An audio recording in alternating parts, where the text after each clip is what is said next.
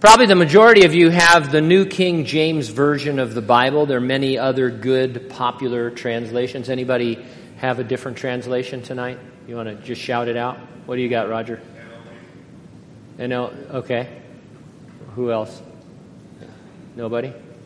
Nobody has the non inspired version, the NIV? I have the Mormon Bible. Yes, the Mormon Bible. Pearl of Great Price. Doctrines and Covenants. We'll talk to you later. Yeah. Pardon? Okay. I knew I'd get in trouble for doing that. None of you, I'm pretty sure, has the Jefferson Bible. Founding Father Thomas Jefferson denied all things supernatural, so he edited his own New Testament. It was completed in 1820 by cutting and pasting with a razor and glue numerous sections from the New Testament. Jefferson's condensed composition is especially notable for its exclusion of miracles by Jesus and most mentions of the supernatural, including sections of the four Gospels that contain the resurrection and other miracles. The story of Jonah and the great fish would not have made the cut in Jefferson's Old Testament. Jesus, however, alluded to it as historical, and we believe the Lord. Before we get to the great fish, let's set the scene the Jews enjoyed wonderful spiritual privileges that the Gentile nations did not. In Romans chapter 9, verses 4 and 5, the Apostle Paul lists some of those spiritual privileges. He says, To Israel pertain the adoption, the glory, the covenants, the giving of the law, the service of God, and the promises, of whom are the fathers, and from whom, according to the flesh, Christ came, who is over all, the eternally blessed God. And so Paul points out that what we all know that Israel was God's chosen nation. Uh, they were given the law as a covenant. They served God in the tabernacle. And, and ultimately, it was through the, the nation of Israel that the Savior was born, the Messiah, Jesus Christ. And so, a tremendously privileged people. They were commissioned to share that knowledge of God with Gentiles. We often forget this, um, but um, you know, the church is not Israel, Israel is not the church. But in the same way that we are entrusted with the gospel today, to share the gospel and preach the gospel of Jesus Christ, the Jews were God's representatives on earth in that day to share the knowledge of the one true God. The Jews refused over and over again, but God, who is full of pity, sent the message of salvation to the Gentiles, despite the Jews and the Gentiles uh, despite the Jews rather, and the Gentiles entered into the spiritual privileges of a relationship with God. And so throughout the Old Testament, we see many saved Gentiles. Jonah was sent to Gentile Nineveh. We talked about that last week, capital of the Assyrian nation. Jonah illustrates the Jews in their refusal to share with the Gentiles. God, who was full of pity, got his message of salvation to Nineveh despite Jonah's refusal the people of that city entered into the spiritual privileges of a relationship with God. We'll see that they got saved. We should take all of this to heart because the church can repeat Israel's disobedience when we refuse to show God's pity to those who are perishing. For a long time, as an example, Christians have struggled to minister to homosexuals, today broadly included in what they're calling the LBGTQ. When AIDS was first being recognized, early rhetoric from pulpits made it sound like God didn't want homosexuals to be saved. I, I won't repeat some of the comments. Some of their churches today that are still on that kind of a mood. God is not willing that how many perish? Any. God is not willing that any perish. Same sex attraction is real for many individuals, including Christians. Acting upon it is sin, it is sexual sin. It's condemned by God's word. But so is fornication and adultery and other sexual sins committed by people who are considered straight. And, and, they're just not held in the same regard, are they?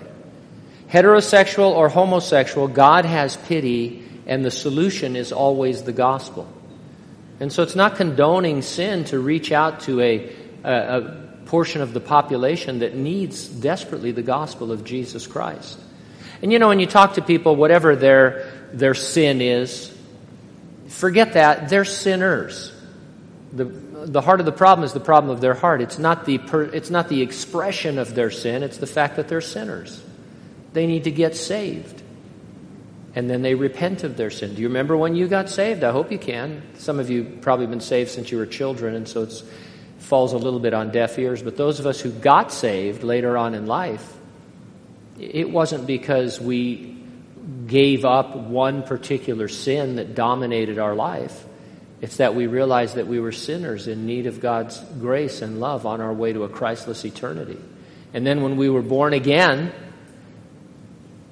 we had power over sin in our lives. I know with me, and it's nothing, I can say this honestly and powerfully because it's nothing I did. But when I got saved, I just didn't do the sins that I used to do before. I, I didn't drink, I didn't cuss, I didn't smoke marijuana.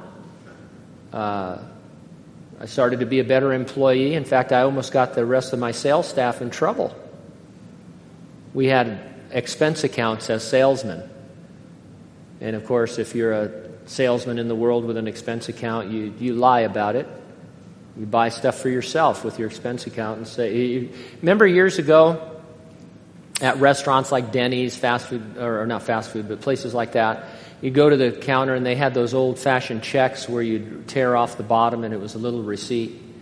And um, uh, there would always be a, a, like a plate where a bunch of those extra receipts just hung out.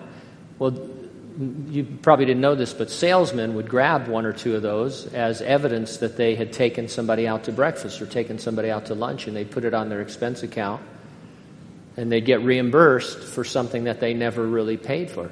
Guys were buying shirts and suits and, you know, just, but everybody did it, and so it was one of those things that they winked at. Well, I got saved, and I didn't feel comfortable doing that anymore. And so my expense account dramatically went down to the point where they called me in the office, say, What's the problem with your expense account? And I, as a young Christian, I said, Well, I'm a Christian now. My boss was a Christian at the time, by the way. This is interesting. I said, Well, you know, I'm a Christian now. I got saved and I'm not lying anymore in my expense account like I have been and like everybody does. And he goes, he, he said, Well, it's making everybody else look bad. And I said, Well, I can't help. He goes, Well, you're going to have to actually take more people out to lunch then, and, and you need to spend more money, otherwise, we're going to be in trouble here. And I go, All right, I'll figure it out. And I never did. I just, you know, but it was, it's interesting that it wasn't, it just, you changed. It was the power of God unto salvation. And so we always get into these debates with people, you know, about their sin. I just you're looking at a sinner who doesn't have the power to overcome that. They need Jesus Christ, and God has compassion on them, and we have that message. Uh, and we can tell them once they're saved to go and sin no more. Uh, and so, we, you know, we can easily become like Jonah, not, not in general. I mean, we all want the gospel to be promoted, but perhaps there's a person or a group of people or, or a segment of society or a nation somewhere that we would just as soon be wiped off the face of the earth. Maybe it's North Korea, maybe it's Kim Jong un or whichever Il or Un, whoever's there right now, but you know, that kind of a thing. And, and we need to step back and have God's perspective on this and not be a Jonah and just kind of, you know, we can go the other way without ever going anywhere, just by being closed off to sharing the gospel. So let's look at the fish in verse 17. Now the Lord had prepared a great fish to swallow Jonah, and Jonah was in the belly of the fish three days and three nights. You'll remember from last week, or most of you obviously aware of the story, Jonah had uh, been told to go to Nineveh. He decided to go to Spain instead, as far away from Nineveh as he could get. God said, by his, you know, that's not going to work. And in his providence, he brought this great storm. Uh, he ultimately uh, ended up being thrown overboard. He said, Hey, if you throw me overboard, the storm will cease and everything will be fine. And uh, Jonah so hated the Ninevites that he was willing to commit suicide and die rather than preach the gospel to them. The sailors didn't want to throw him in, these Gentile sailors. They had more compassion for him than he did for them. They eventually did throw him in. The sea calmed. Jonah probably figured that was it. I mean, when you get thrown out of a boat in the middle of the ocean without a life vest or any emergency beacon, uh, you're, you're going down at some point. And uh, God had a different plan for him, and it was this great fish. Now, This may be disappointing to you. I hope it isn't, but I'm not going to take any time to convince you that this really happened. There are great fish large enough to swallow a man whole. The Bible never says it was a whale, but if it was a whale, there are sperm whales large enough to swallow a man whole. Most of you have heard of a particular historical account. James Bartlett, who in 1891 was on a whale ship, the Star of the East, swallowed by a whale and lived. I want to tell you that there is now some dispute over whether or not that's a true account. It may be true, it may not be true. We, we're not 100% sure. The scientists over at Answers in Genesis, that's a good website. Everybody aware of that? Answers in Genesis, AIG. Good Christians who are scientists and have all these answers about creation and science and how the Bible, you know, predicts these things. Uh, they've got a good web article that cites a few of the fish it could have been and they cite theories on how Jonah could have survived the digestive acids in the belly of a, an animal like that and how he would have had the oxygen to breathe. It doesn't matter if it can be repeated or not because there's a word in verse 17 that settles the matter. It is the word prepared. The Lord supernaturally prepared a great fish to swallow Jonah. It, it, it was probably not native to the region. Eh, you know, every once in a while they see something, they say, oh, that's a living fossil. I love, don't you love living fossils? They're, they're, it's so insane. They're talking about a creature that they say has been extinct five million years. But here's one. How do you have just one? He's not five million years old. That's one of the problems. Uh, uh I'm not sure if the Loch Ness Monster is real. I know some of you think it is, but it's one of the problems with the Loch Ness Monster. Monsters can't just live all by themselves for hundreds of years. There has to be a family of monsters. They have to have little monsters. And, and do you understand? You can't just be the same monster for a thousand years. I mean, nothing lives that long. And so, um, you know, you, you, they've got these living fossils. But um, everybody's got an argument about why this couldn't happen. But it certainly did happen. God prepared a great fish to swallow Jonah. And um, I, I just, you know, here we like to put ourselves in the story. What was that like? I mean, I've been watching Shark Week. I mentioned that on Sunday, and and uh, then something was on the internet just the other day. There was a surfing competition where they caught on on camera a shark attack, and the guy was fine. The, the shark left him alone, but it was terrifying to watch as he was. Uh, everybody's yelling and he's paddling in and all this kind of stuff, and and, and so but you're bobbing in the water and you're trying to think uh, should I just drown or should I swallow seawater? You know, what is it I want to do? because you're Jonah. And then all of a sudden, where does this great fish come from? Does it come from beneath like a shark attack, or does it just, I think it just kind of plops up and just starts motoring towards him very slowly and opens its mouth and just sucks him in. Just, you know, I think because God has a sense of humor. Because Jonah thinks it's over now. That's it's done. I'm done. I, I beat God. I was, he told me to go to Nineveh. I went the other way and I was, I called his bluff. He didn't think I would kill myself. He didn't think I'd go that far, but I told them to throw me overboard and they did. And so there. And the next thing you know, here comes this great fish and swallows him whole. God prepared that fish. Jesus spoke of Jonah being three days and three nights in the belly of the great fish giving credibility to the story, letting us know the story is true. It's not a myth. It's not an, it's not just an illustration. It's not hyperbole. It actually happened.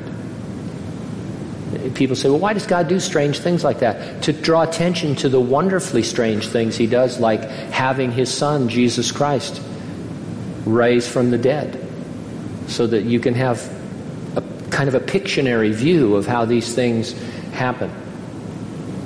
Now, the rest of the chapter, chapter 2, is regarded as Jonah's prayer. Interestingly, very little of him in it is praying. You're told that he prayed and you're given snatches of his prayer, but most of the words are his description of what he experienced in the pit of the great fish. In each case, what he experienced was a reminder of spiritual privileges that belong to him as a believer. And these are your privileges too. And first of all, just obviously prayer, verses 1 and 2. Then Jonah prayed to the Lord, his God, from the fish's belly. And he said, I cried out to the Lord because of my affliction, and he answered me. Out of the belly of Sheol I cried, and you heard my voice. And so, is, is it a prayer? It's, it really sounds like an analysis of his prayer. But at any rate, uh, he's telling you he prayed. You don't get to his prayer itself until verse 4. What you're told here is that Jonah remembered he had the privilege of praying. He knew that he could cry out to the Lord and that the Lord would hear his prayer. This is amazing. This is tremendous, really, after all the disobedience that Jonah had been involved with. Uh, I mean, to the point of, of taking his own life practically by having himself thrown into the ocean, he still knows that he can approach his Lord.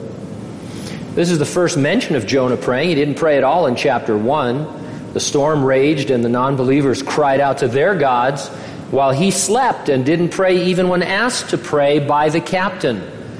A Gentile asked him to pray for them and he didn't do it. And so Jonah, he was, you talk about being backslidden. The storm was severe, but not severe enough to remind Jonah to pray.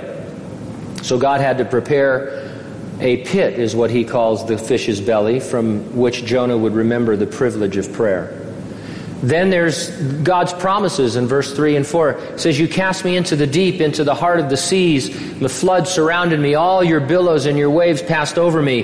Then I said, I have been cast out of your sight, yet I will look again toward your holy temple. When Jonah said that, he was claiming a promise in God's word. At the dedication of the temple at Jerusalem, King Solomon said, Whatever prayer or supplication is made by any man or by all your people Israel, each knowing the affliction of his own heart and spreading his hands towards this house, the temple, then hear in heaven your dwelling place and forgive and act and render to each according to all his ways, whose heart you know, for you alone know the hearts of all the sons of men. And so the Jews had an understanding that they could pray towards the temple and that God would hear them. And uh, so Jonah, he says, Yet I will look again toward your holy temple. How did he? He must have had an amazing sense of direction inside the belly of a fish underwater. Which way is east? You know, but he, he knew eh, that God would hear him and he claimed the promise said, God, you, you, Solomon, through Solomon, you promised that if we prayed towards your temple, you would hear because it's representative of the temple in heaven. And that's where the prayers are going. And so he remembered God's promises. In the pit, in the deep heart of the sea, when the flood surrounded him and the billows and waves passed over him, he remembered his privilege of claiming God's promises. Next, there's preservation in verses 5 and following. The water surrounded me, even to my soul.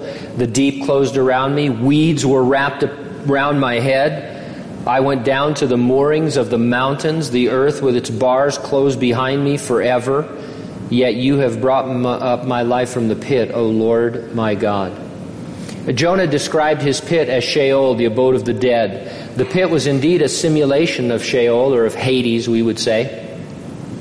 It was obviously utterly dark in the belly of the whale, no lights. It wasn't like in Pinocchio where they, you know, built a little fire in the corner and roasted little fishes that were coming in. I mean, he's just probably a pretty tight fit. I, I don't see this as a condo situation. You know, I don't know what the fish was, whether it was a sperm whale or not, but I, I don't think he had very much room. And inside the belly is dark. Uh, temperature would have exceeded 100 degrees, just, you know, hot inside your body. Your core temperature, as we're talking about it. And so it would be hot. Sea, he says seaweed was wrapped all around him, choking him.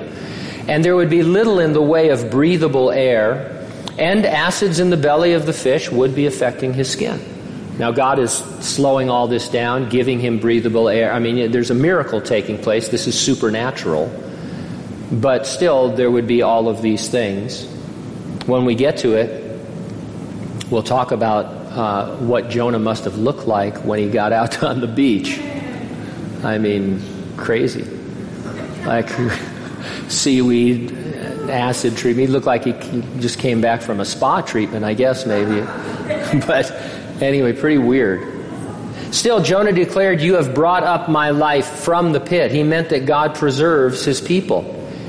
It's actually true that you and I are indestructible until God is done with our lives. The, you know, I don't know when I'm going to die. I don't want to know when I'm going to die. That would be weird, I think. Uh, it would it would affect me negatively, I believe. Uh, and so that's up to God. But, you know, many of you have been through a situation where you think, how did I survive that? One minute I thought I was going to die, and the next minute I was okay. And so the Lord, He's going to accomplish His will in, in our lives. And even though He was in a simulated Hades, God had sent Him to Nineveh and would see to it He got there.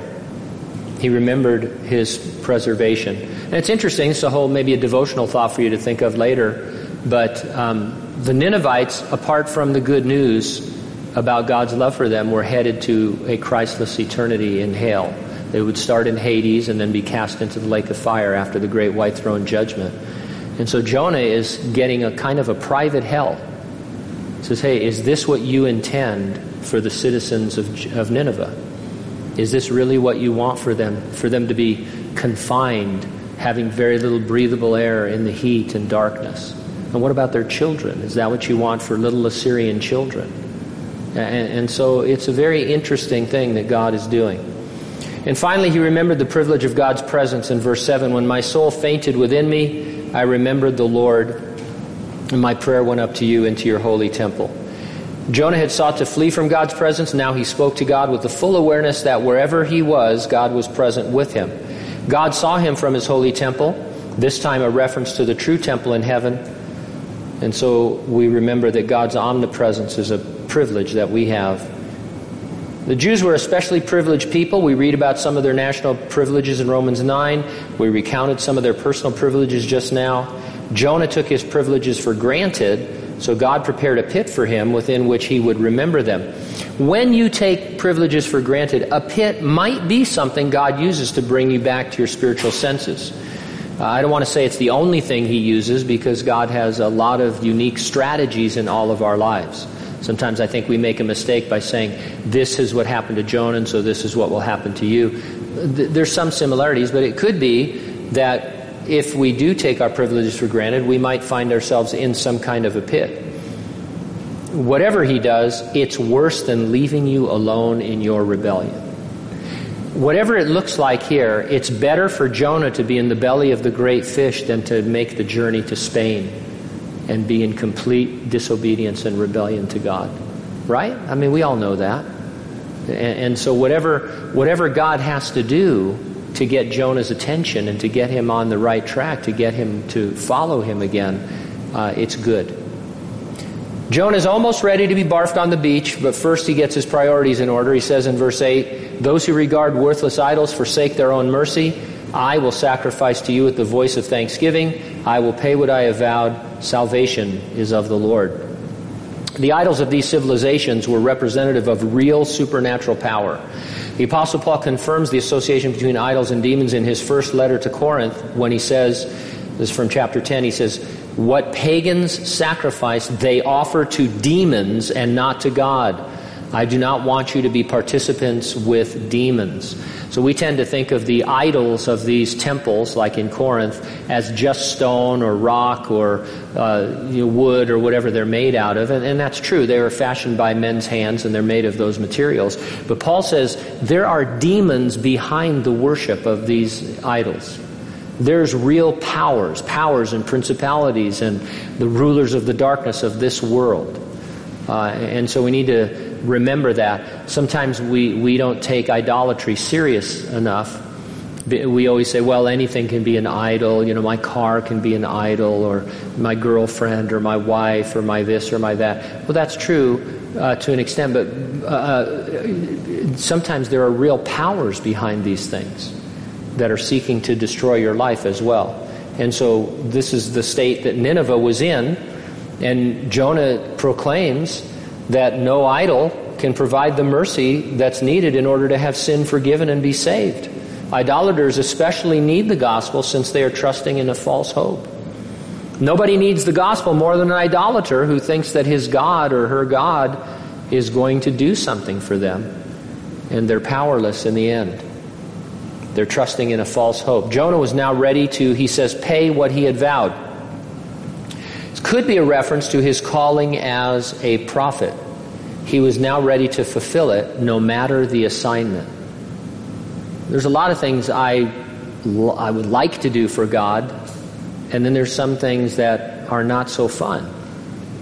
And, you know, you try and pass those off to your assistant or somebody else. But, you know, you're just on board for whatever it is God asks you to do. Pay what you vowed, no matter the assignment. Then he said, Salvation is of the Lord. If God wanted to save Assyrians in Nineveh, that's his prerogative to do it. Salvation was never exclusive to the Jews. Privileges and such were exclusive, but the idea was for them to share with the Gentile nations. And salvation's of the Lord. He can save who he wants to save. Having returned to his spiritual priorities, you read in verse 10 So the Lord spoke to the fish, and it vomited Jonah onto dry land. The Hebrew word for vomited means vomited. What, what a humiliation. I wonder if there was a day at the beach, you know, it was maybe beach days uh, in Nineveh. And these, that would have been freaky. You know, you know when you see something, even, even before Jaws, when you see something pop up out of the ocean, you're like freaked out. What is that? So all of a sudden you're at the beach in Nineveh and, and this giant fish, huge, the sperm whale type fish, you know, comes.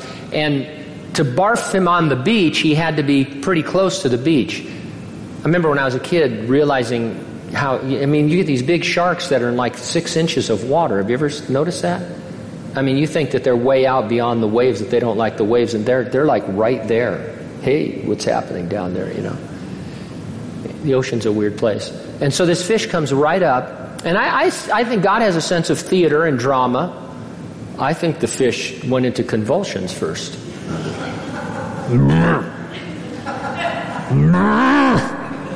What's it doing? Are there any marine biologists out here? Do, you know, are we going to help this thing or? And out comes Jonah, covered in seaweed and slime. Can you imagine the stuff? Can you imagine the stink? It's incredible. It's, it's an amazing thing. In the pit, Jonah's priorities came back into focus. I should point out that his heart was still hard. After he preached to Nineveh and after they repented, he was angry and he still wanted to die. You can serve the Lord with the wrong motives. That's a shame. But for now, at least, Jonah had returned to his priorities, and that's a start. Jonah is fascinating. In fact, when you really look at the Old Testament guys, they're all fascinating in, in the sense that we would probably say on a test, if there was a test that said, you know, do you need to be really walking with the Lord in order to serve Him? we would say, oh, yeah, absolutely. Clean hands, clean heart, all that. And then the next question is, what about Jonah? Jonah still didn't want to preach to the Ninevites. He, he didn't want them to get saved. His attitude was terrible, but God still used him. You know, sometimes we just have to go through things. People have all these questions, you know, how do I deal with this, or why do I feel this way, or when is this going to end? You know, you need to go through things with God. You need to endure them so that he can teach you things about yourself. And if, if God only used Christians when they had totally clean hearts and minds and hands and feet, nothing would get done. I'm not saying that we, you know, uh, should laugh at sin or, or, or that sin should abound, that grace might much more abound, but we have to have a, a right perspective on this.